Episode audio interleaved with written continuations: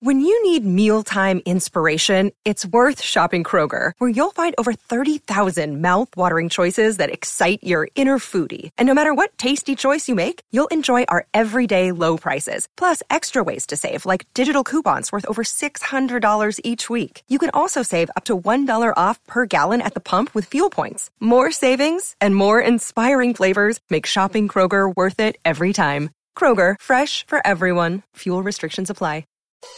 Being a parent can be really challenging. It's normal to feel uncertain about whether you're doing the right things to raise healthy and happy children. That's why Child and Family Resource Network focuses on connecting pregnant parents and those with kids under the age of five with free support services to help them build confidence in their parenting journey. Everyone deserves to have someone they can turn to for support with parenting. Visit childandfamilyresourcenetwork.org today.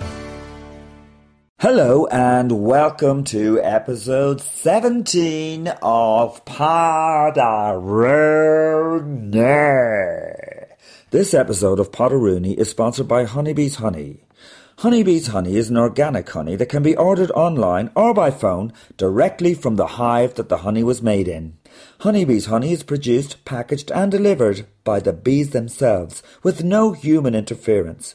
Honeybee's honey does not come in a container, but comes straight from the bee and is delivered by the bee itself, so there is literally no waste. Get to know your bee, and he'll give you his honey. Honeybee. Hi, yeah, so uh, welcome to episode 17, and we've got lots of short interviews with lots of different comedians that I met at the Vodafone Comedy Festival in the Iveagh Gardens in Dublin just last weekend, including Tommy Tiernan, Phil Jupitus, Nick Kroll, and Stephen Frost, and many more. And it's just absolutely wonderful festival. The Iveagh Gardens is a lovely little park. There's set up about five or six different marquees. There's lots of street entertainers in there, and the the uh, bars there and there's food and uh, it's just a really cool place to hang out. And um, it's been going now for five six years. I absolutely love it. So i really enjoyed the, the weekend i uh, overdid things a little bit. So um, so on monday i went out for a run just to sweat all the the chemicals out of my body and it began to lash rain. And i actually have a great love of running in the lashings of rain. You just feel like you're doing something really good because you're uh, pushing yourself through the rain. And once you get really wet, you can't get any wetter. You can just immerse yourself in the rain. It's not like when you get half wet and you're on the way home from work. It's when you're just totally soaked and you're running in the rain and the actual running keeps you warm anyway. So you, you know, it's not like a shivery wet. Really enjoyed it. Came back home, um, had a shower, and just later on, I felt I just really sore thighs. I got I got chafing of the thighs, and it's a it's a horrible thing. Uh, not nice at all. Not not not not the private bits around, and just the inner thighs, and not nice at all. I didn't. It's because when you get wet, when you get really wet, it happened to me before. The clothes you're running in get really heavy, and they start rubbing off certain bits of your body. Normally, it's not the thighs. Actually, the last time it happened to me was on a cross country run and I got the old nipple chafe, which is bloody sore and leading sometimes to bleeding nipples. And mostly happens to men because women have a, a bra on. Um, and so apparently, what you're supposed to do is put uh, put some uh, little um, plasters on your nipples before you go out. In that case, and there is a or, or Vaseline, and there is actually a product for it called Body Slide, which sounds a little. Hmm. I wish I was sponsored by Body Slide instead of fucking honeybees honey. Anyway, the uh, first few people I interviewed and uh, are coming up now are some short little interviews with uh, Lolly Adefope, Alison Spittle, and Marcus O'Laoire.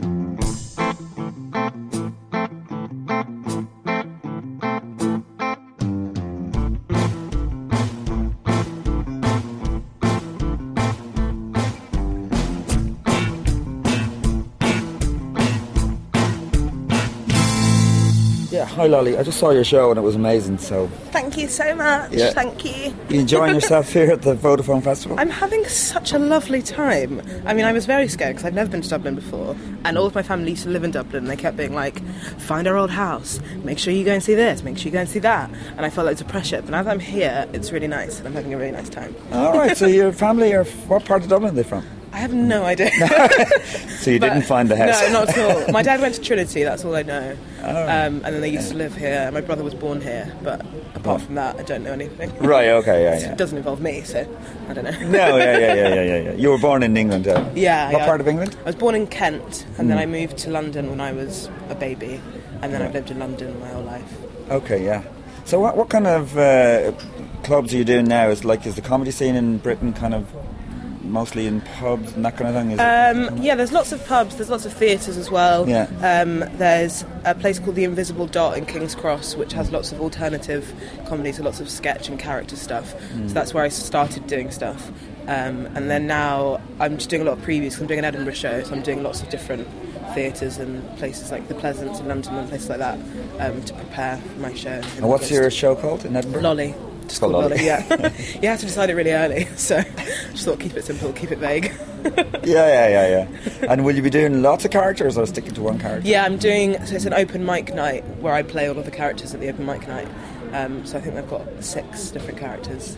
All right, cool. Yeah. Oh, I'm dying to see that then. Thank you very Is it your first time in Edinburgh? Uh, first hour, but not my first time. I've been about four times, but last year was the first time I performed, and then this year it's going to be my first hour. Okay, well, I absolutely loved your show. Thank you so much. Brilliant stuff. Thank you. Have you got another gig to do here this week? No, over I'm done now, but I'm staying until Sunday. I'm going to watch loads of stuff. Yeah, it's a nice Yeah. little festival, isn't it? Yeah, it's so nice. It's so nice. Lots to choose from. Yeah. Yeah. Thanks a million for talking to me, Lolly. Thank you very much. Enjoy Thank the you. rest of the festival. Thank you. You'll never guess who's pregnant, Alison. so then I have to go for a long night out of people that were more sexually active than me in secondary school. Which, to be honest, lads, it's a very long line. very. Uh, uh, yeah, the nearest I got to any sexual activity in secondary school was listening to my friend describe the mechanics of a blowjob, right? While I slowly got sick into my own scarf. Hi, Alison. Just saw your show. Brilliant stuff. Well done. Oh, thank you very much, Joe. I appreciate that. Have you done any other shows here at the festival? I've been, yeah, I done one yesterday uh, with Foil Arms and Hog and the great Conroe too, and a lot of other. sorry. That's beautiful. I drank some cider earlier. Sorry, and I dr- uh, okay, and uh, I did the Laughter Lab yesterday uh, with the mess around gang. It's uh, Giles Brody and Colin Chadwick, and it was like a kind of sketch group thing we were doing there. They're pretty good. To be honest with you, it's more like half sketch, half improv because they go to me, Alison. So you're the green M&M and you're going to be married to Colin and you're going to be a bit racist. Uh, just go up there and do it and you're going to end on a dance. so That was your only direction. yeah, yeah, I played the part pretty well. and uh, tomorrow I'm with Colin O'Regan in the In Jokes in Brilliant. the Laugh Yeah, What other kind of things? Yeah, you're on radio. I heard you on radio recently. yeah. What- I'm what- trying. I'm trying to hustle, Joe. You know what I mean? stuff. Yeah. Um, I'm trying to. Um, I was on What the. show are you doing on the radio? Oh no, just a guest. Uh, I just oh Newstalk. I was doing. I do little bits and bobs for Newstalk breakfast. Uh, like they wanted me to go into a plane and do a loop the loop, but the weather. Uh, didn't allow, so unfortunately, uh, all I did was the TV listings, which is a very big difference. There's a very big difference. Yeah, yeah, um, but uh, yeah, and what else am I doing? I'm doing the comedy bites on RTE Player. Well, hello, Al. How are you? Hey, getting- Alison's been. I just How caught? Alison's show. She was fucking hilarious. Ah. Like, really, really amazing. Crowd loved her, spoke to them like they were mates, as you said. And I loved the Eminem thing Oh, at the very end. If you haven't seen it, like, it's indescribable. Alison Spittle, amazing. Thank you, Al. I appreciate that. Hard that. to capture on, on radio, yeah. yeah, yeah, absolutely. I mean, last night it was a racist Eminem, was it? Well, she well, like, she was. Oh my God, you're a ledge. Uh, just got some drink tokens there. If you want to listen to it for the sound. That's cider. That was the sound of drink tokens. that was, that was. Later on, it'll be the sound of cider. It will, and it'll be the sound of me going to bigger comedians. How did you get so famous? um, can you make me famous too? can I be your friend and you get me on telly? Um, so it's it is and these big um, festivals. I mean. Because it's my second Vodafone this year. Mm. Last year it was all like novelty, and I was just happy to be there. And to be honest mm. with you, I felt like um, I felt like a late late toy show kind of you know child guest. I felt delighted to be here, and I just you know want to avoid Dara Ó Briain because he's so cool. You know, He's big too. he is big. He is big. He's mm. got hands like bananas. Yeah. Yeah, Big he really hands. does. And a big hands. brain. Very big intelligent brain. man. Big heart, I'm sure, as well. I, you know. Probably. um, yes, I'm just enjoying my time You're here. enjoying yourself. Right, listen, thanks a million for talking to me. Thank and you, good luck Joe. with your career. I'm sure you'll be much more famous than everybody in the future. Uh, that's that's well. If I do a mass murder, I will. Uh, that's what I want. Thanks so much, Joe. All right, Alison. Yeah, Marcus, hiya. How's the crack? Hey Joe, how's things? Good, yeah. Are you enjoying yourself here? Having a good time, yeah. Just arrived walking around. Everyone's looking good. Just saw a bit of Tommy Tiernan there. Yeah, he's on in the background there. He's on. You'll hear the roar now in a second. yeah, yeah. ah, people! Nah, but, yeah. So where you're doing a gig tonight, is it? I'm uh, yeah in the Laughter Lab tonight. have you done have you done one already? No, this is my first Vodafone Comedy Festival. Oh, is it? Yeah. So, um, So, uh, in with Al Porter, Rory O'Hanlon, and PJ. It's going to be great. Really good. Cool. Do you Yeah. like the pack? It's a good pack you get. Pack You're was free. decent. Yeah, got, I'm just happy I got a little notebook with my name on it. To be honest, that I, Yeah. will pretend I write jokes in. Probably Yeah. just draw loads of dicks. Yeah, every year I get that n- notebook and I realise the one I got last year I didn't write Yeah. enough in it. Really, It's okay. I've you can never write enough, though, can you? just write the deep, dark thoughts of your mind. Yeah, there's a lot of that, but You can funny. draw enough dicks, though. Oh yeah, yeah. Well, bring it on stage. What the The dicks, or the inspiration of? Yeah. Yeah, whatever. The dicks, whatever. Compare real and fictional, and whatever. So uh, yeah, are you doing any, di- much DJing these days. I'm days? doing a lot of DJing. I'm actually DJing tonight directly after I'm walking off stage into a taxi and up to the academy. So I'm, I'm DJing about four nights a week and then doing comedy about three usually. So I'm kept busy between everything. Yeah. Good man Um, yourself. I'm kind of looking at doing a bit more European touring with comedy, which is looking looking good. couple of things in the, Yeah, in in the Europe? pipes. I'm looking at Iceland in October for about a week. Um, going back up to the Baltics. Um, I was talking about doing a whole Scandinavian tour to a few people as well. Did a did a little Swedish tour a couple of years ago, so Oh, you? go Yeah. back and check out those clubs again.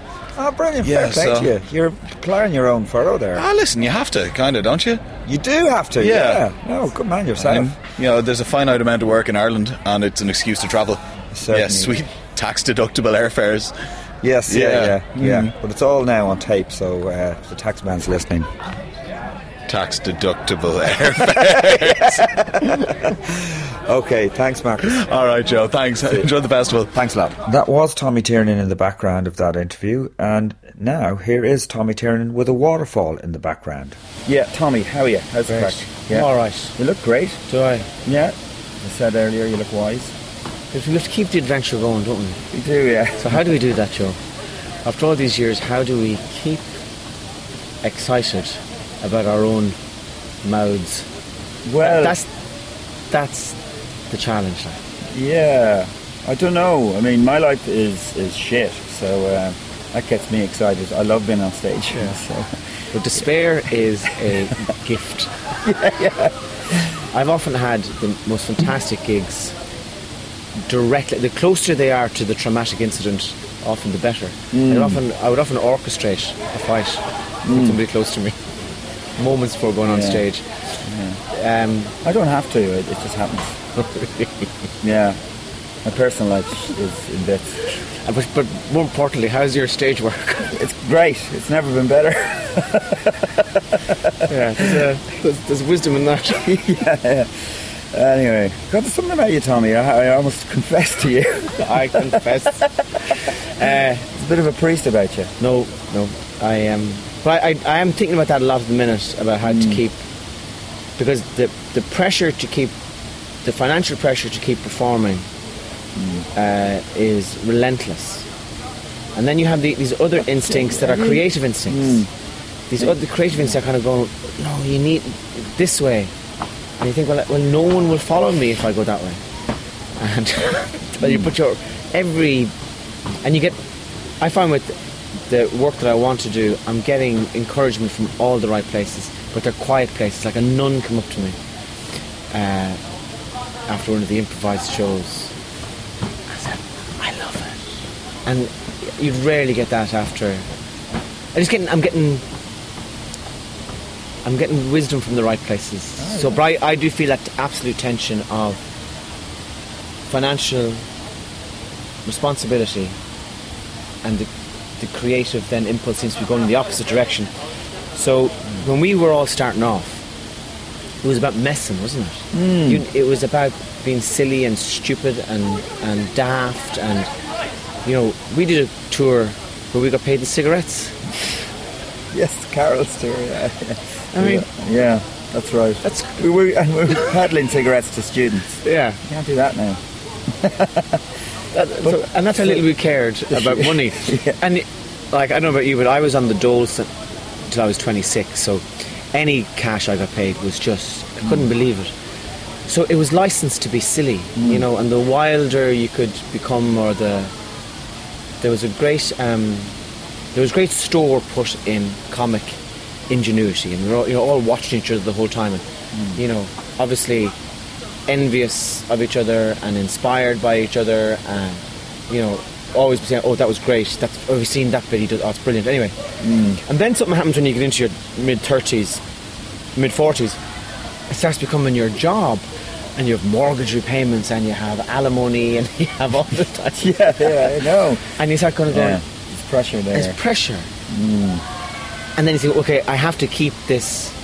Then the madness, the lunacy on stage then becomes a responsibility. Hmm. And when the and when the when the creativity becomes a responsibility, then sometimes the creativity dies. So So that's why you did the imp, the improvised. because that, that's where that's where the life was. That's hmm. where the danger was. That's where and still is. So I'm on that kind of because I know that I'm going to have to be working for another 15 years. Hmm. I'm 46, so I, I have to do another. I'll be working till I'm 60.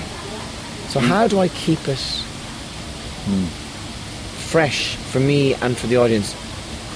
Unless I go back to that spirit which informed somebody standing up on stage in their swimming togs and a pair of flippers and goggles doing river dance. Like, how do you, you know, you couldn't bring that to your bank manager now.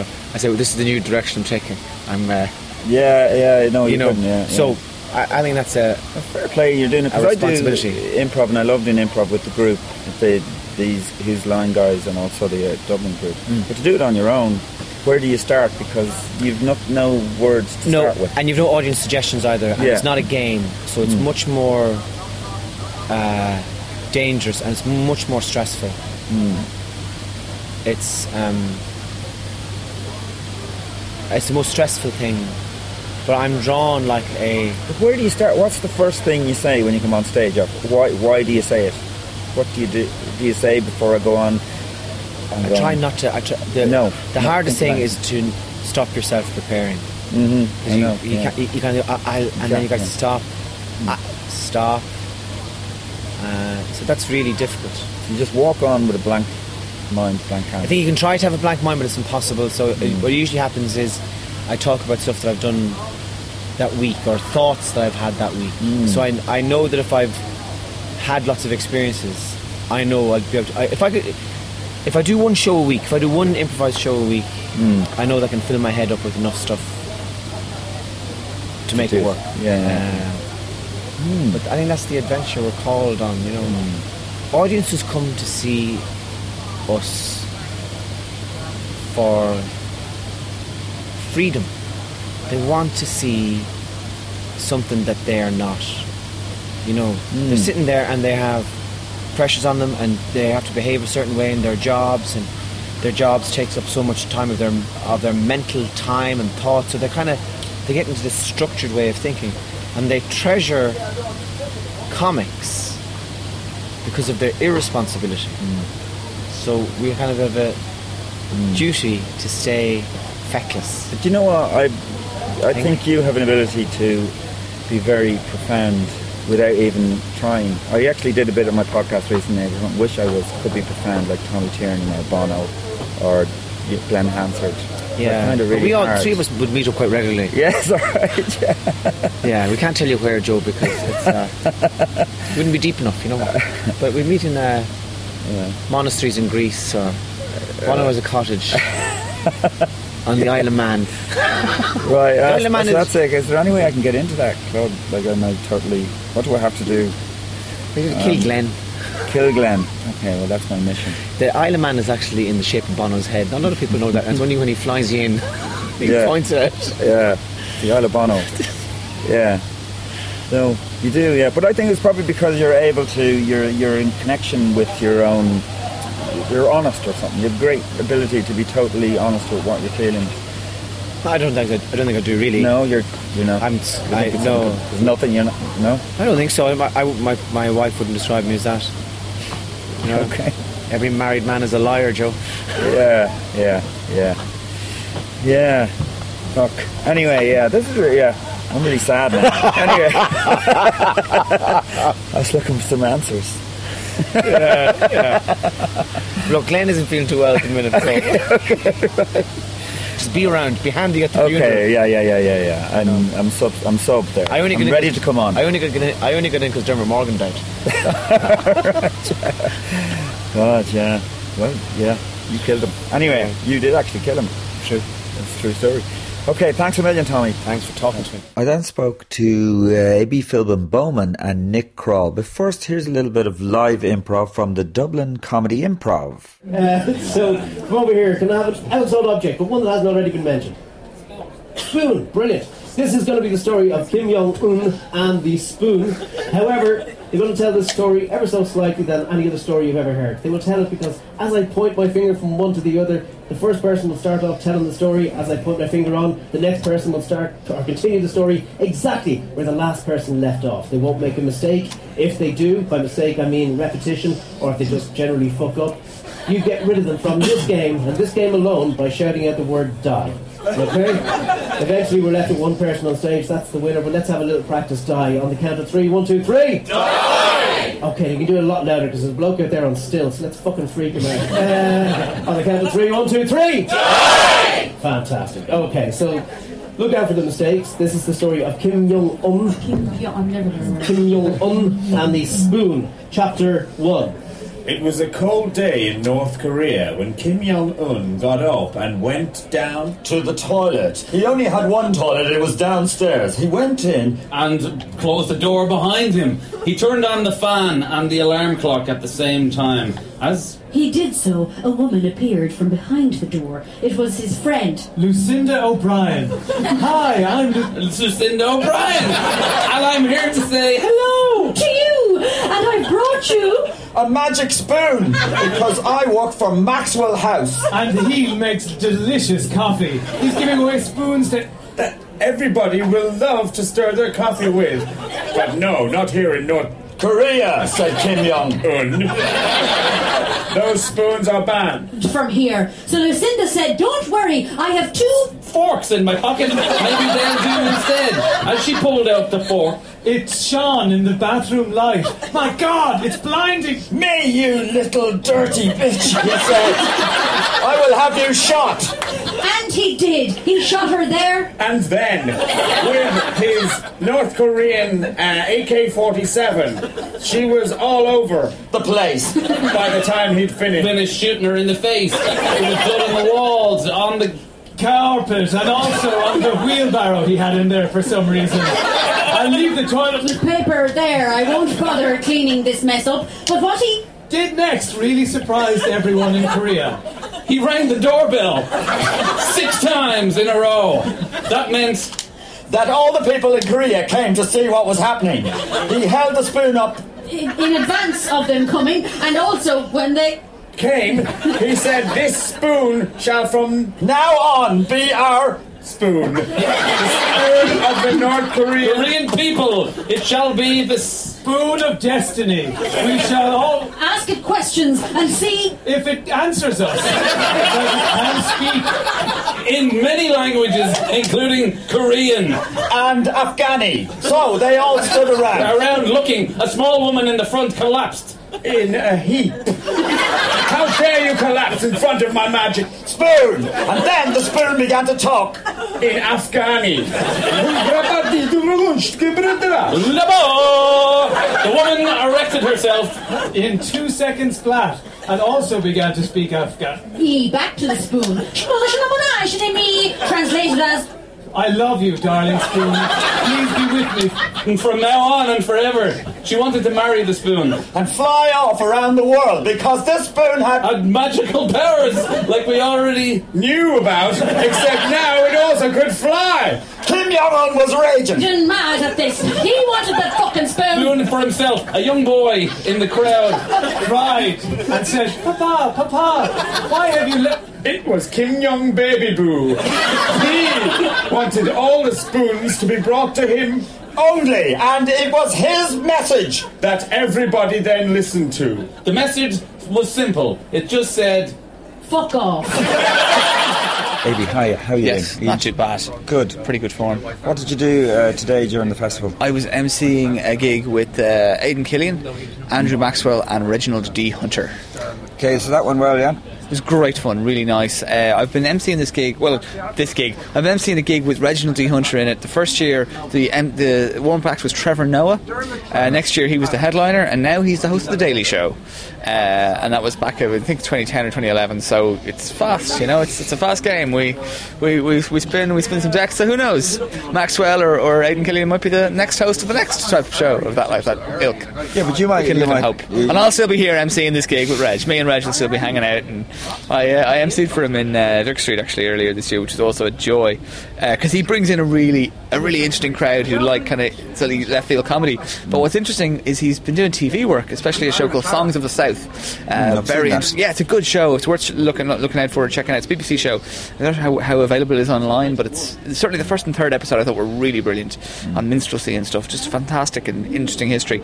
But about two thirds of the audience, I asked them, hadn't seen Reg live before, and I did a joke about I think Princess Diana about ten minutes in, and a bunch of them went, and I was like, guys, if that was over the line for you, you may be at the wrong gig. I'm just, I'm just putting it out there. You might want to go home at the interval, or you might want to just get ready for something slightly darker. So just, just prepare for. So yeah, it's kind of essentially my job tonight was just lubing them up for, for Maxwell and, and, and Reg D. Well, that's what happens at some of the festivals because uh, a lot of the audience might come to see a local act and Yes. uh, they're not ready for another act that might be a bit more edgy. Well, the thing is, I mean, I actually think what they, they've done a much better. Like, I remember years ago seeing lineups, and you go, "Why did they put that person with that person?" And it was just, it was just like literally they just randomly pick it out of the bag almost. And you'd be thinking, but nobody, people who like him won't like him or her. Or it just wouldn't work. And I think they've put a lot more thought into it. And like this, the show we did tonight, like we're all kind of slightly political comics. In fact, I was going on going, I think I'm the least political act on tonight, which never happens to me. But uh, but Maxwell can be very political when he gets into it, and so can Aidan Killian, and so can Reg D. So yeah, it, it's I think they've but but I mean they've kind of gone look. There's there's an audience for that. People who like that kind of thing will probably like these people too. So they're kind of matching unknown acts. People do like you say. Everyone pretty much buys their ticket based on who's the headliner, and it's usually an Irish name that you know, like Tommy Tiernan or Deirdre O'Kane, or we can look at I mean, in this room here. Yeah.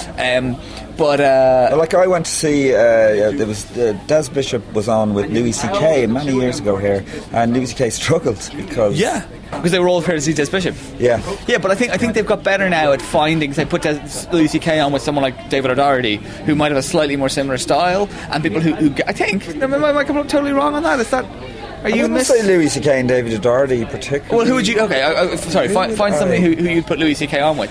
Dara, maybe I, don't- I don't Um, Yeah, know. maybe Dara. Maybe I Dara. don't know. Yeah, David It's- it- McSavage, this is like maybe. comedy speed dating. Yeah. It's all very weird. But, but the, I think I think the point is like you try and find people who would. Yeah, if, if someone if everyone's come to see the one headliner, it can be tricky. Certainly, uh, if someone's got a very different style. Um, I mean, as well, you have to balance. Like tonight, Aidan Killian went and did a very political set. I went on and did five minutes about sex, just to kind of change the, just to give some people a little bit of change of pace, and then bring somebody else on to do something else. And you know, it's it's probably difficult to MC and do political stuff. You don't think? Uh, I don't think so at all. Actually, the first couple of years, I've just gone out and gone. You guys are an audience. You've come to see Reginald D. Hunter. You are interested in big ideas. Let's have some fucking ideas. Let's get into this. And they are so up for it. They don't want 20 minutes of penis-based material. In fact, the very first year I, I, I did that gig with Trevor Noah and uh, Reg D, I went to see Trevor Noah the night before because I hadn't seen him ever play before, and I wanted to get a sense of what he was like live. And he had a good 10-minute setup about his his genitals, which was very funny and very well written. But it was, you know, what as Bill Hicks would say, dick jokes, right? And I said to him the next night, I said, look, just so you know, they're here to see Reg. They're probably people who are at the, at the more thinky end of comedy. You can do that stuff. By all means, do whatever you want to do. But if you want to skip straight into the, the, the more thought-provoking stuff,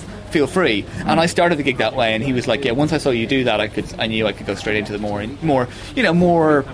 You don't have to win people over. It, playing to a drunk audience on a Saturday night is different to playing to a, an audience who are more uh, tuned into hearing new ideas. Like well, I, I I've realised going to this, what I really love is walking around inside somebody's head for 20 minutes. Where I feel like a lot of the, sometimes a lot of the American comics who come over, that that their whole system over there is geared around having seven minutes on a talk show.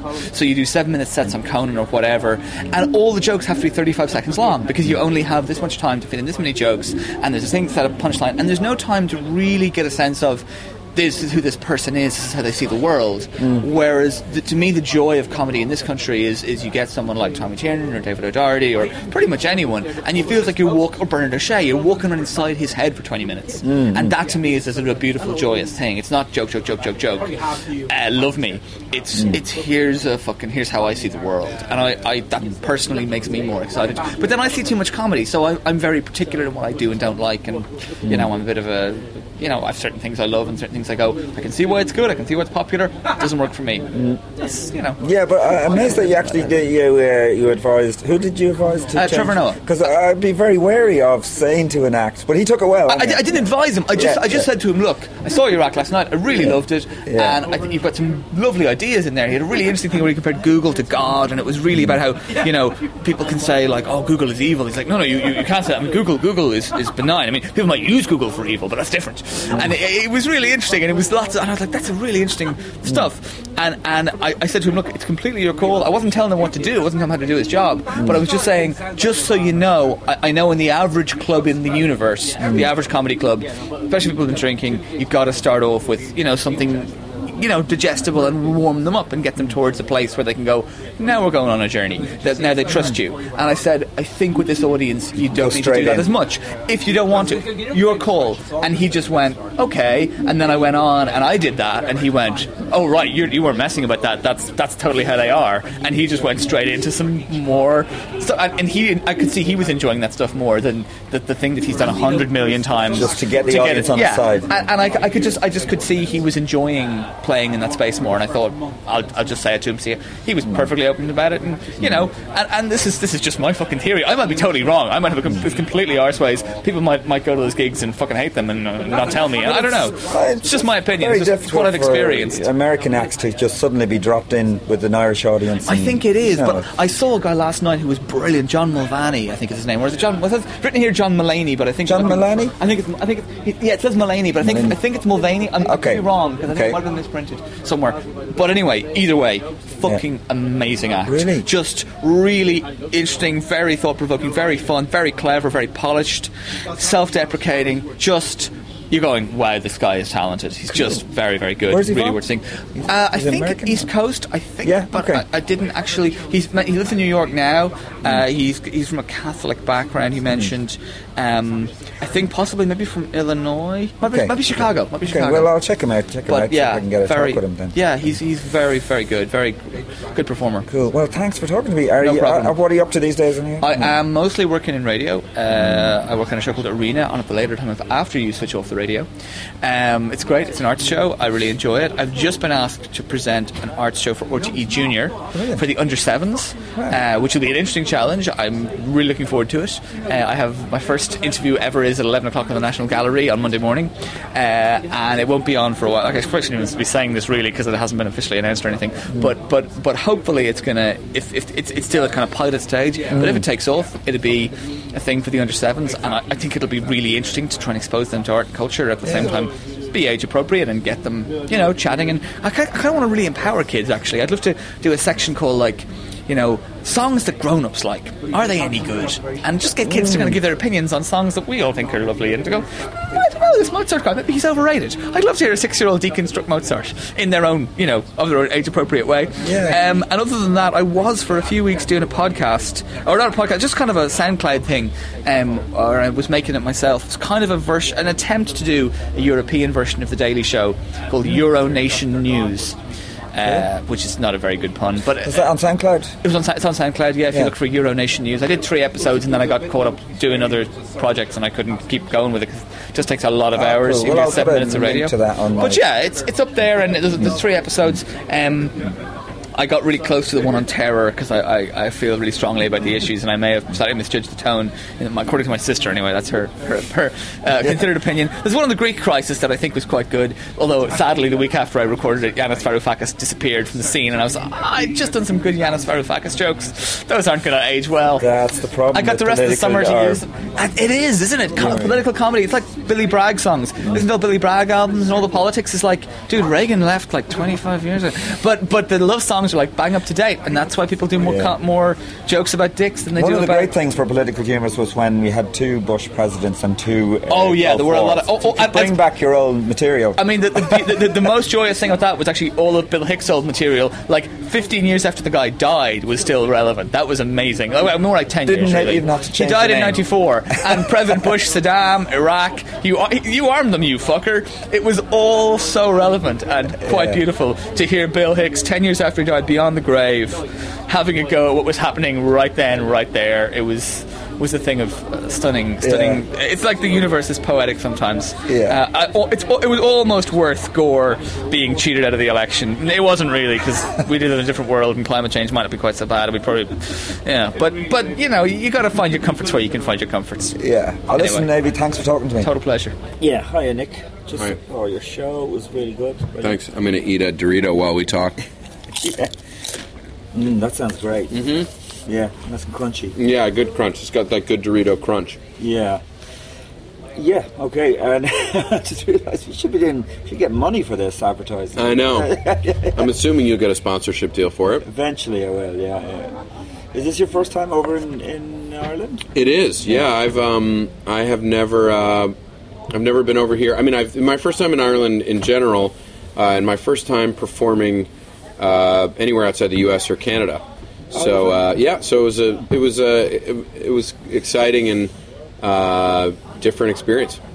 I know it must be certain words that don't work because I know you were doing material about your karate. Yeah. Gi. Yes. Which obviously you found out.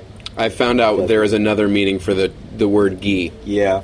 Yeah. Yeah. So Mm. I mean, I know. You know, it, it works. I've done gigs in America as well, and I'm Mhm. saying stuff and no one understands what I'm talking. about. Yeah, it's a weird Yeah. thing, and then I think it, it, again, it's just it, it becomes one of the things you're like, oh, the more I just, uh, the more I can understand what those things are, the more I can then, you know, find the fun joke and humor within whatever that oddity is or the differences. You know, and you're like, oh, look at that, I got another five minutes that I can do here that will be useless elsewhere in the world. yeah, yeah.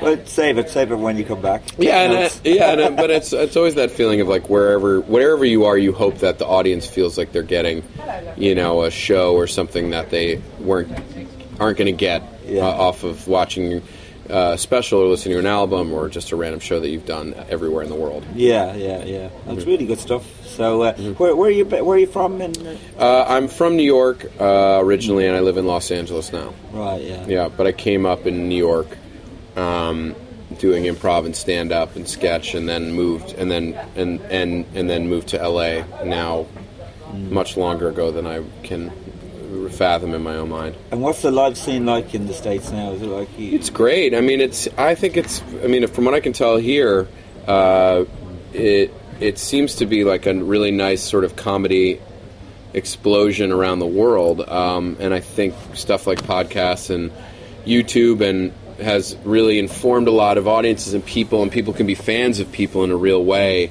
um, and connect to comedians in a way that allow people to go everywhere and, and have sort of a more com- even more common language. So there are small things that are like, oh, they, I thought a didn't know karate gi uh, had another meaning, but um, but in general, the the mode of stand up is now I think much more international and understood across the board. Yeah, so you can get you can create a fan base without ever having been in this right country. but i but i think it's it's as far as the scene goes it's great i mean it's like there's a lot of clubs and and small theaters and stuff in in la and new york and and really around the country but uh but uh it's it's nice la's a it's been a very uh it's been a new york is i think a great place to really figure out what you do and start to hone your voice and and um la there so many of the people that I came up with in New York moved to LA at the same time, so it didn't feel like I was losing the community that I'd started with. It just felt like it, we all came out together. And generally, if you're an American or Canadian comedian, LA is the place to go to if you want to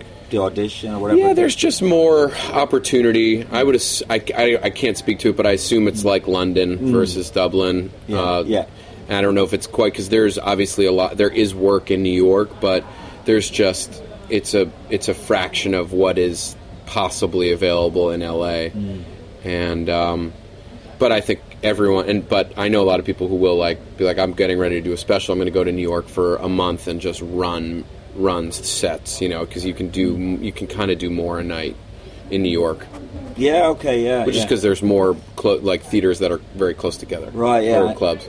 And do you travel a lot then around the states? Like you go down south or? Uh, I know? do. I, I haven't had a ton of time to tour recently. I've sort of been getting myself back into stand up um, from uh, not just sort of very casually doing it the last few years because of other work obligations. Um, I'm traveling this summer. I'm doing this oddball comedy festival that's traveling around the states, and that's like a bunch of uh, my f- uh, friends and comedians who are going out and uh, playing, not because of me, playing huge venues, but so it's like me and Aziz Ansari and Amy Schumer and T.J. Miller and John Mulaney and think Joe Rogan and and a bunch of other people are doing some combination of us in cities, and but it's like these huge venues. So Yeah. I'm excited and totally.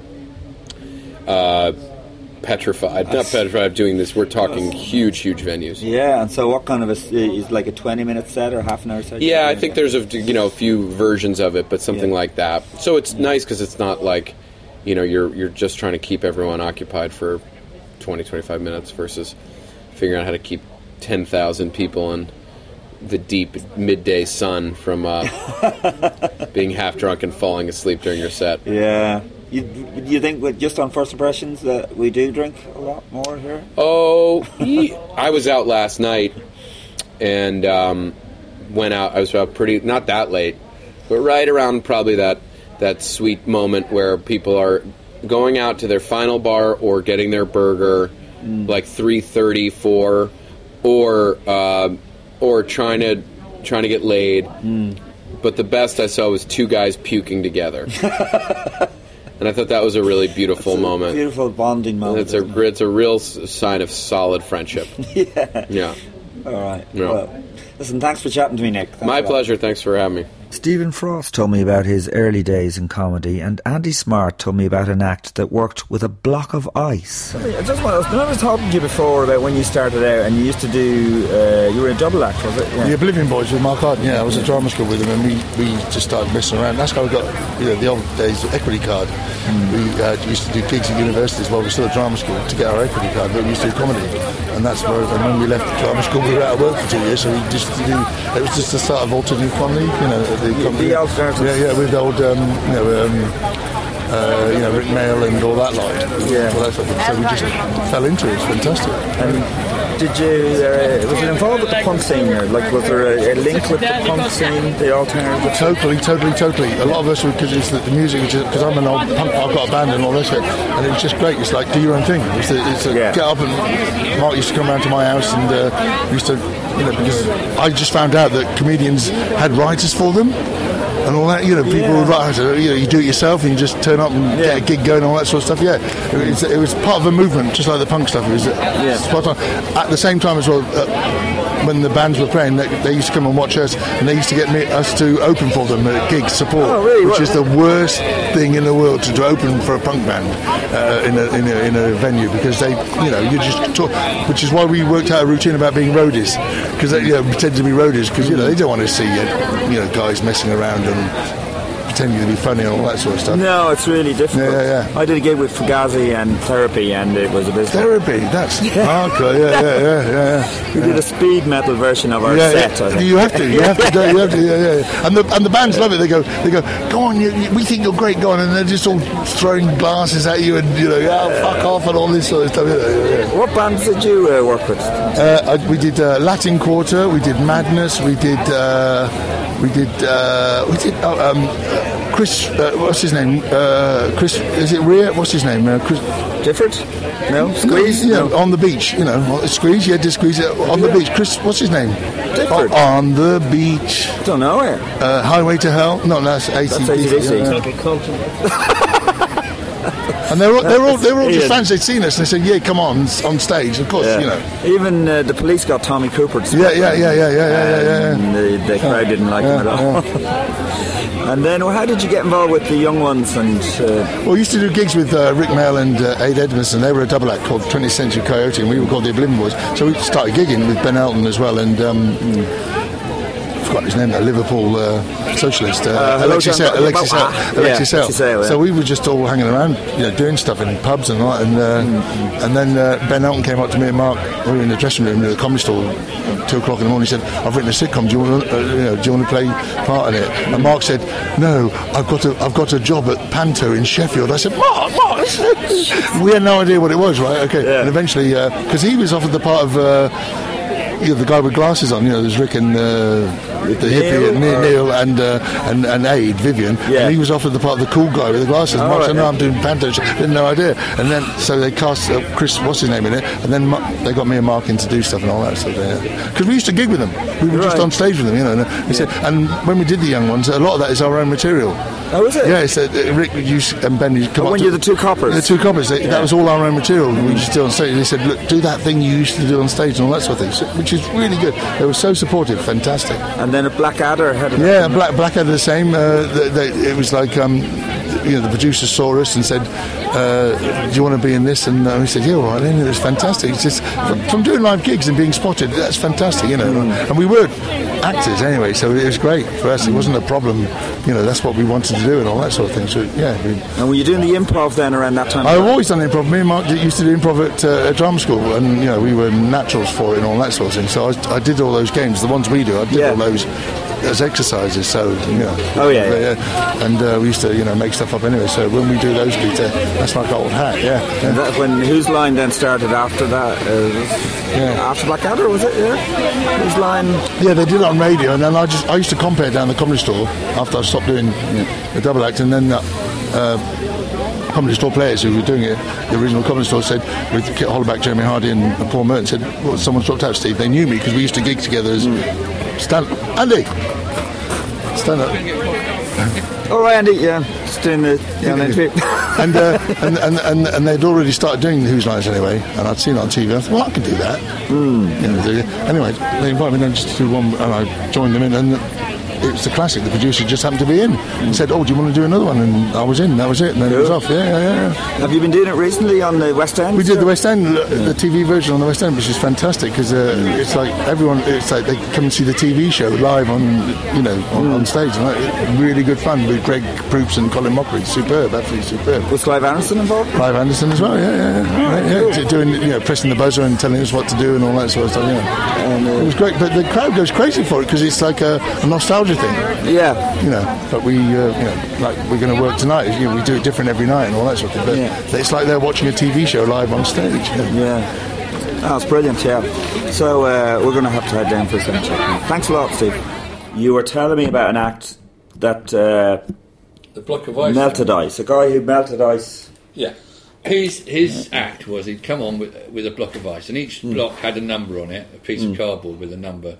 Mm. So you might be lucky enough to see uh, this is block number seventy six, and he would then spend half an hour, his half an hour Yeah. allotted time, trying to melt or, or, or turn this block of ice into water. Yeah. And he'd use um, piano wire, um, salt, uh, pickaxe, blow torches.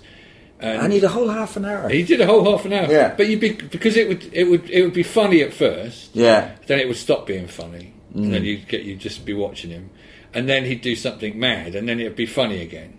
Yeah, and yeah, then, it, yeah. then it then it would be then people would stop laughing, and we'd be you'd just be waiting for the next silly thing, and then then you'd just start you'd find yourself just laughing at how ridiculous it was that you were sat watching a man dismantling a block of ice in front of your eyes, you know? Yeah. and that became incredibly funny. And that was, Yeah.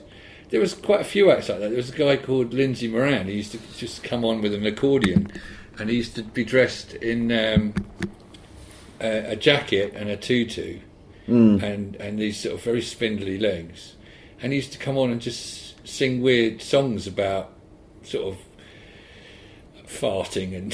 Mm. It was a very weird, and there, uh, there was there was no sort of tried or tested. You know, if you had an act, if you wanted to get up and do something, you could in those days. Yeah. And then there was there was only ten clubs and thirty acts. And were they like in uh, pubs? They were like back yeah, rooms above or- pubs. Yeah, yeah. Was, uh, the, the, the big one was the comedy store, Mm. uh, and then you had Jongleurs at Battersea, which was Mm. quite a big one. That was about a three hundred seater. All right. Yeah, I've done Um, that. I've done Jongleurs, but way after it. Yeah, yeah, yeah. And then um, we fell. I, I haven't played Jongleurs since 1985. I had an argument with Maria Yeah. Kempinska, who ran it at the time, because she was she was paying the double acts the same amount as she was paying the single acts. We were saying, Right. no, no, we want more money. And she said, and, and we went up there with two other double acts and knocked on the door. And when she opened the door, we turned around, the other two acts and pissed off. and we were just left there going, yeah, well, we're not going to play your club unless we get more money. And she said, well, you're never going to play my clubs again. And we went, well, that's fine by us. And I still, to this day, haven't set foot inside the Jongleurs Yeah. since 1985. Yeah. Did all the acts ever get together and kind of agree we're going to we're going to stick by prices or anything like that? I mean, I, No, there was no. There was a there was a common agreement that um, that there was going to be, and there was uh, Roland Muldoon and his wife Claire. They set up a thing called Cast, Mm. uh, which was sort of uh, it was called New Varieties, Mm. and they had four venues: uh, one in Cricklewood, one in Wood Lane, uh, who were the other two, one in Brixton, the White Horse in Brixton, and another one. They ended up buying the Hackney Empire for a pound off Hackney Council and turning it into the, the successful venue it is now. Um, but they were great, and they, their creed was no sexism, no racism, no homophobia. And that was that was the three rules, and everyone stuck by those rules. Mm. And it was basically, you know, a ki- kicking against all the Northern Club comics who, people like Manning, Bernard Manning, and uh, Mm. and you know, who just they were being very, they were perpetuating those sexist, racist Mm. jokes that sort of, I believe, do keep people down, and they are there to keep people down, and we didn't want any part of that. So that was, you could, if you did anything sexist, racist, or homophobic in your act, that was it. You would never play any of the clubs again. There was one club called the Earth Exchange, which I think the max, its, its maximum capacity was 16. And you would go and play that on a Monday night. That was the Monday night gig. Yeah. And that was just off of Archway. And it was held in a vegetarian restaurant. And uh, and uh, I used to get used to get like you know five quid for playing it. But we used to that was that was you know that's where you'd try out your new material and you'd work or you'd do something different down there because it was a tiny space. We couldn't do our physical act, so we tend to do more wordy stuff on those nights. Yeah. So there was yeah there was an unwritten rule that oh it was an unwritten rule that yeah, it was sort of self-police. It was a sort of self-policing society. Mhm. So that it, uh, and it, and that's why later on when Red Wedge came in in '87 with Billy Bragg's idea that you know we would go out and fight for the Labour Party in marginal seats, we were the perfect. So there was a music tour, um, and then there was the com- comedy tour, and we did the comedy tour. We did about I think we did eight out of the twelve Yeah. on the comedy tour. Uh, that was my phone. Is it? Okay, Yeah. okay. Sorry about that. And, um, and they were great. And in the end, Billy came. He left the music tour and came and did the comedy one because he said Yeah. it, he said it was more fun and less egos. Um. But that was people like uh, we had, that was a real mix. It was like uh, Ben Elton did some, and Lenny Henry did some. Uh, Harry Enfield did his. Impre- he used to be an impressionist at that time. Yeah. Um, and then there was Skint Video. There was a, um, uh, a feminist theatre company called Sensible Footwear. Yeah. Um, there was. Um, I've heard of Skint Video, yeah. Yeah, that was Steve Gribbin and. Um, Oh, really? Yeah. yeah, Brian Mulligan. And they were great. Um, so Lenny Henry is part of that scene as well, and actually that's surprising. Yeah, yeah, yeah. Well, Yeah. he came and did the last gig at Deptford. He did the last Yeah. one of that. And, Mm. and in fact, the the, uh, the two guest speakers that night were Clive Dunn, who played uh, Corporal Jones in Dad's Army, Mm. and uh, and Tony Anthony Wedgwood Benn, and they were the two guest speakers. Oh, really? And Lenny Henry was the compere. Yeah. Wow, that's amazing.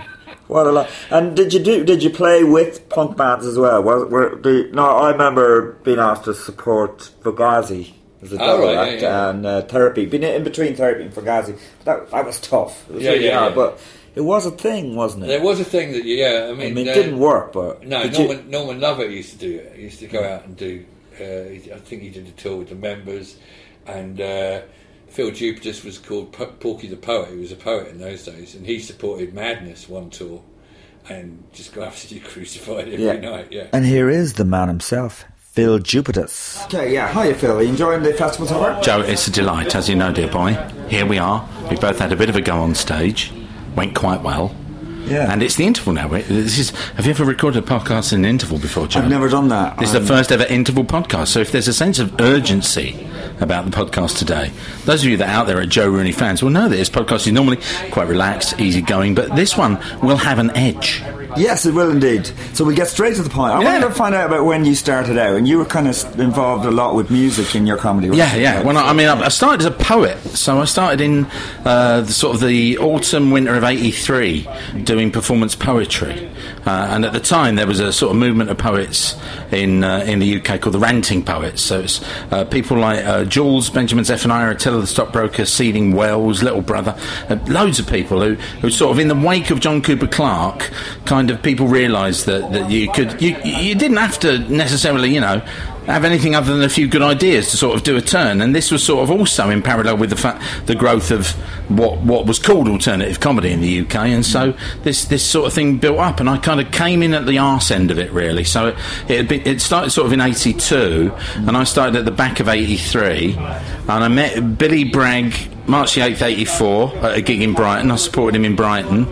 And a year after that, exactly a year after that, which was March the 8th, 85, um, I did my first date with him on uh, a UK tour, and I'd quit my day job. So yeah, it was a it was a, it was a kind of uh, slightly steep learning curve, really. But I was I was doing a poetry in the early days, definitely, mate. Yeah. And were you doing the? Did you do the Red Wedge tour? Yeah, and that would have been even a year after that. So. Um, Bragg was sort of, you know, you've got to, if you give it some sort of context, we're talking about the, the, the era of Thatcherism in in uh, Britain, and so when you've got a proper baddie, a proper political baddie who people can rally around, it's much much easier to sort of be cross. Whereas, you know, today. I think, I think I think that there's a kind of sort of tacit online ac- online activism in that if people can kind of call a politician a wanker on Facebook or Twitter, they feel their job is done for the day. Whereas when I when I was a kid, you went out on marches. You know, there was there was it was a lot more kind of you were physically more engaged and involved, and you physically met people. Hmm. Whereas now it's because of I mean the, the, the internet's no bad thing, but it's kind of it's sort of reduced people feel that they've done something even if they've done it only on their phone. You know, they've just ticked a box. and Hey, I've signed an online petition. I'm an activist. You kind of aren't. So you know, it's it's weird. But so Red Wedge, Billy was sort of concerned that um, that sort of uh, bands who were there was loads of bands who were very anti-Thatcher, but they hadn't got together. And Bill sort of wanted to get them together, and uh, under the use sort of, loose sort of umbrella of Red Wedge, which was associated with the Labour Party, and and it was an amazing time because there were so many people involved. You know, when I was I, I got involved as a poet. He was on a tour, yeah. Was- on the on that first Red Wedge, uh, Red Wedge tour that I did in. Um, that would have been the sort of autumn of '87. So that was the people. Some of the bands who did that tour were the Smiths, Madness, the Style Council, Junior Giscombe, Lorna G, Billy Bragg, the Communards, uh, Heaven 17. um, there were all manner of people sort of from that era. I, I remember um, uh, Gary Kemp from Spandau Ballet singing Through the Barricades like the week he wrote it, which became a quite successful song for Spandau Ballet at that time. But he wrote it as a sort of political song at the time and he sang it on his own on the Red Wedge tour. Right, you know, there are a lot of bands, uh, bands you wouldn't think would sort of get involved. And well, you know. Heaven 17 had the fascist group things. Yeah, well, I, I sang that Yeah? with Glenn Gregory and all of them uh, when the, when the Red Wedge tour did uh, Bradford King George's Hall. So Yeah. yeah, very strange days, weird days. And then about a year after that, I ended up on tour myself with the Style Council. So because I met Paul on the Red Wedge tour. And uh, I think it was more f- for convenience than anything, because if you take a poet on the road with you, the poet has no equipment, the poet has no gear, the poet doesn't need a sound check, and I think that literally it was just convenience that, that the Style Yeah. Council took me on tour with them. So um, the Cost of Loving, which was uh, one of the last Style Council albums, uh, that the UK tour for that, yeah, I supported them on tour. It was amazing fun. Yeah, yeah. Right, it's funny you say that, that, that it could be cost. I remember uh, oh, the fall, what's his name from the fall? Ma- Marky, Marky Smith, Smith, giving yeah. out about Billy Bragg because he's doing a lot of bands out of gigs because he's coming along with his just his speaker and his guitar. Oh, there was, there was. I mean, the thing is, is that Yeah. you know, Mark is not someone to back down for sort of making that. Billy was very portable at the time, and the Mm. thing is, is if you, I mean, look at what Billy was doing, which was, it was, um, again, he had a lot in common with the Ranting Poets at the time because it was Billy just had his ideas and they were brilliant, but he had them in songs, whereas we had them in poems, and he did a lot of the same gigs as the Ranting Poets. But if you look at Bragg, just a guy and a guitar and some ideas and a massive crowds, and he became incredibly popular really quickly. And mm. there was a weird, there was a sort of sense of wow, you know, how could that ever be a thing? And here are you and I talking today, and we're in Iveagh Gardens, and a couple of miles across town, Croke Park is sold out. Who's playing Croke Park? Ed Sheeran. And what's yeah. he doing? Just One man, guitar. guitar. It's it's never went away, man. That that I brilliant ideas, brilliant songs, you know, uh, and and Billy was just part of that really. But yeah, there was a there was certainly he's, he's an easy target, Billy, because he was so outspoken. I think that was part of it. I think. Marky Smith likes to stir it a bit. Of course, yeah. you can't get away from it with Mark. So no. was, was it difficult uh, doing gigs to a rock, you know, music audience? Yeah, no. At the Yeah. time, it's you kind of when you look back, you think it was like.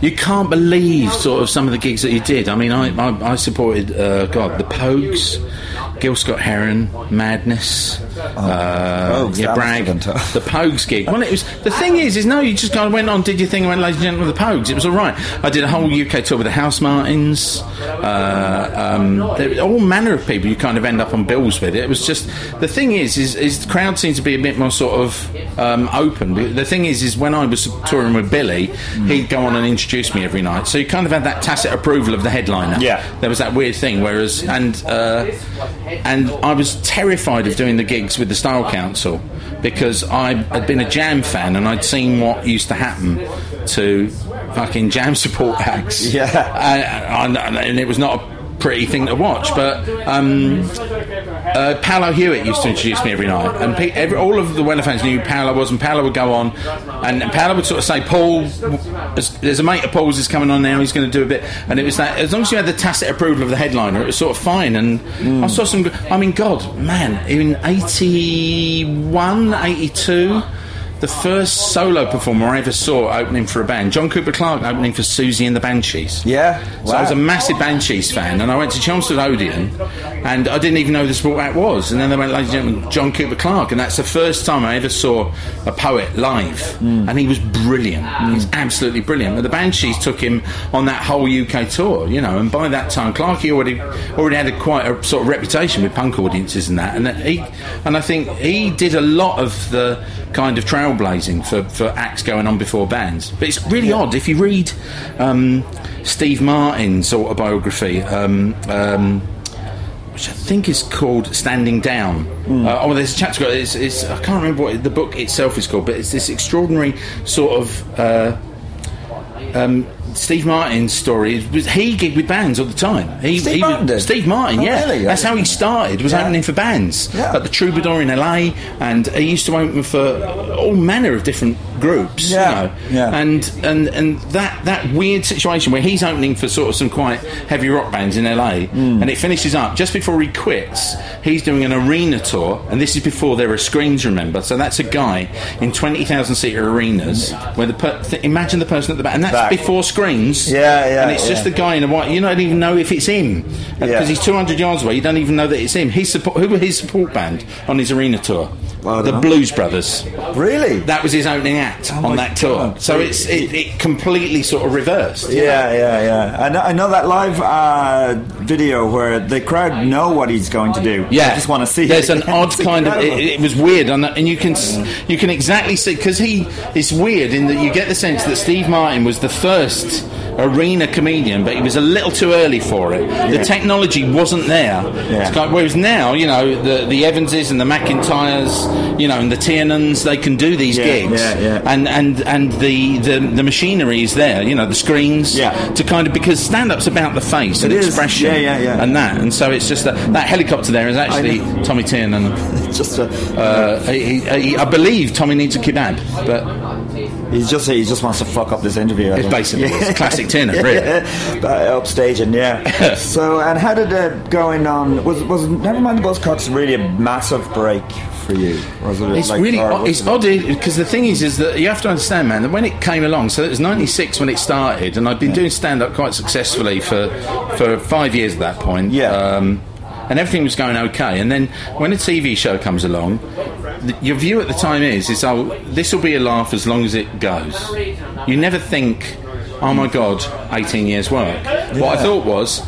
Oh right, they want me now, and I always and every year I thought, right, they want me this year, hmm. right, they want me this year, right, and so I never thought it would last any. I never ever looked beyond Yeah. the the number of programs I've been booked for because television is so transient. It's so sort of non-committal, Yeah. particularly with something like that. A panel show is it's it's about chemistry and that, and and it, and what happened was with that was I suppose that I just provided a constant within the formula of the show. Yeah.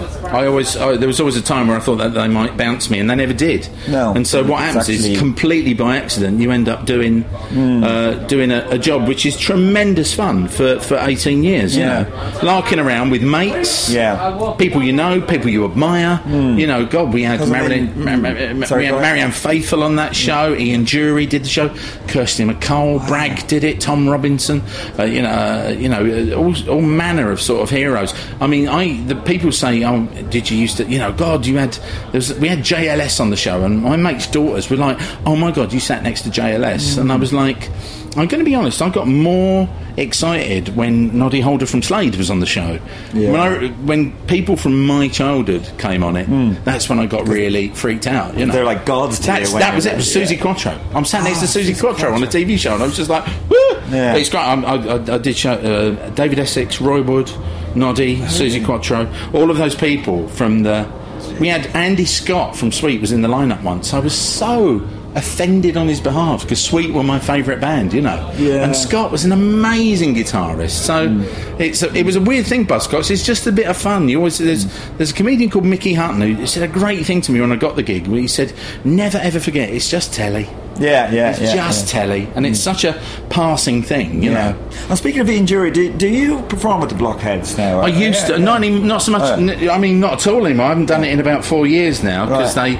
they, they kind of. My thing was, was they asked me to do it, which is, I mean, an absurd honour, and, and I sort of agreed, but I. A bit of me, I did sort of check with Ian's uh, uh, missus and and and uh, Jemima, his daughter, as well. I sort of, is it okay? Hmm. And they- They've asked me to do this. Do you mind me doing this? And, and they were always cool with it, you know. Um, but Hmm. I ne- it was never it was never my intention to do it for a job. But I did do a. Hmm. We did the 30th anniversary of the release of New Boots and Panties. We did a tour where we just performed all of New Boots and Panties in order. Hmm. Ah. And what I used to like to do was I always thought that I was facilitating the blockheads for the fans. Because the thing is, is that when they the first gig that they did after Ian died, they they wanted to sort of do a show. Hmm. I mean, well, after Ian died, they did the tribute show at Brixton, and that was with loads of guest vocalists. Yeah. But the first time that they sort of played as the blockheads on their own without Ian, very nervy for Wow. them. I mean, imagine, Yeah. imagine that you're a band that's had such an incredible frontman. I know, and then you're you're yeah. doing that. Um, and I, I, I, and Mickey Gallagher, you know, he asked me to DJ that gig, right? And uh, I was there and I was playing records, and Mickey came out. He went, "We're coming on for the encores, and the lads don't know the words to Reasons to Be Cheerful. It's a difficult one to sing and play. Could you do Reasons to Be Cheerful?" And could you also do Sex and Drugs and Rock and Roll? And could you do Billericay Dickie for Oh, us? my God. And so the first time I sang with them um, um, after the tribute gig, so I was asked to, to sing those three songs, and, Yeah. and and and and Mickey was like, "You know the words, don't you?" I went, "Yeah, yeah, yeah, I do." And so it was like really high-end karaoke, really, is how I've described it in the Wow. past. It's amazing, and so so yeah, I just did that first one for them, and then they used to call me from time to time. But now, um, Del the Draw, who used to be one of Ian's minders, he writes with uh, Mickey and with uh, Chaz Jankel and Johnny and Norman and uh, and the rest, and they all write material together. And the Blockheads, God, they've I think they're three albums deep. You know, after after Ian's After Ian, passing, has Chaz Yeah, yeah. Jankel still involved? Yeah, Chaz, they still all play together. Yeah, Because I, always thought that was the amazing thing was the kind of uh, dancey funk kind yeah. of thing Well, they, with Ian really, the, the Oh. astonishing thing is, if you think about it, you know, hip hop fans out there listening to Joe's podcast, you recall uh, uh, the message by Grandmaster Flash. Okay, amazing. And it's like uh, many of us kind of. People cite that as one of the first of the hip hop rap records. Mm. Six months before that came out, it's either four or six months. I, I, I look forward to being corrected. It's the internet. Mm. Um, Ian re- released "Reasons to Be Yeah. Cheerful" Part Three. Wow, that's so that he's got a good claim on you know, that the, first rap record. That, yeah, yeah, Yeah, and I yeah, think he, he, he kind of said, it, but he's, he's, you know, if you sat down and argued it out, I mean, God, there's the Last Poets, there's Gil Scott Heron, there's a lot of rap before Reasons to Be Cheerful Part Three. But in terms of that, you Yeah, know, it's Queens of incredible funk maybe. backing with Yeah. just a Summer Buddy Holly, the working folly, good golly, Miss Molly and boats. You know, Yeah, it's it's just like it's an astonishing. It's a great list record. You know, if you like a list record, it's a bit like End of the World. I love list records. End of the World, and we know it. Reasons to be cheerful. you know, it's, Mm. yeah. they're, they're, they've just got a, an en- an energy to them. Incredible. I actually bought the New Bits and Panties album when I was at school and I put it on on my own in the house. And then my elder sister, who's about 10 years older than me, came back from shopping just as the line, Arseholes, "Arseholes, bastards, fucking pricks Well, I had exactly the same experience from my mum coming in the room. Hello, Philip. Would you like a cup of tea? Arsehole bastard. Wow, wow. That's a, that's a like because you're not expecting it yourself. You're just like, Yeah. Yeah, Ah, that's yeah. classic. It's a bit like when you accidentally play Orgasm Addict at a family party. Oh, the laughs. Okay, well, listen, on that note. Yes. On- uh, let's finish on an orgasm, Joe. It seems appropriate. Yeah. Thanks, thanks a lot. Man, thank you. It's beautiful. Well, there you go. That was the Vodafone Dublin Comedy Festival. And I will be performing with Andy Smart, Stephen Frost, and Phill Jupitus again at the Vodafone Galway Comedy Carnival during the October Bank Holiday weekend. Plus, we may have a very, very, very special guest that weekend. But all will be revealed at a later date. As for me, this week I'll be performing in the Laughter Lounge in Dublin on the 31st of July and the 1st of August. On the 2nd of August, I'll be reading a W.B. Yeats play in an old ruin of a church in Sligo. And on the Monday, I'll be doing another reading in a pub in Sligo at 1 pm. I don't even know the name of the pub, but um, I'm sure it will be advertised. And if it's not, who cares? I'll just do the reading. And then on the 5th of August, I'll be in New York. I'll be co hosting a radio show there. And on the 6th, 7th, and 8th, I'll be in La Crosse, Wisconsin at the Irish Festival in La Crosse, obviously. And um, I think I have a really cool interview lined up when I'm in New York on the 5th, which hopefully will be out next week. Um, well, that's it. Thanks a lot for listening. And uh, I'd like to thank Andrew Mangan for producing for uh, Castaway Media for hosting it and for Daniel Rooney for the music. Um, if you enjoy this podcast, please give it a star rating or a review or a comment. I'm on Joe Rooney, number one, Twitter. I am at my website, www.joerooneycomedian.com. And uh, yeah, just give me some feedback. Thanks for listening. Bye.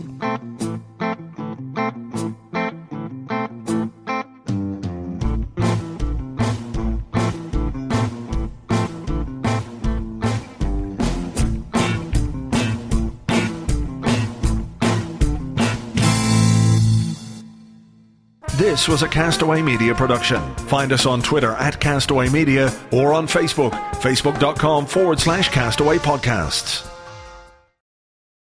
Listen, if you're always running to the bathroom and sometimes just can't make it, we need to talk. You're not alone. I was just like you until I spoke to an expert physician about Axonics therapy. It changed everything. It didn't just give me bladder control, it gave me my life back.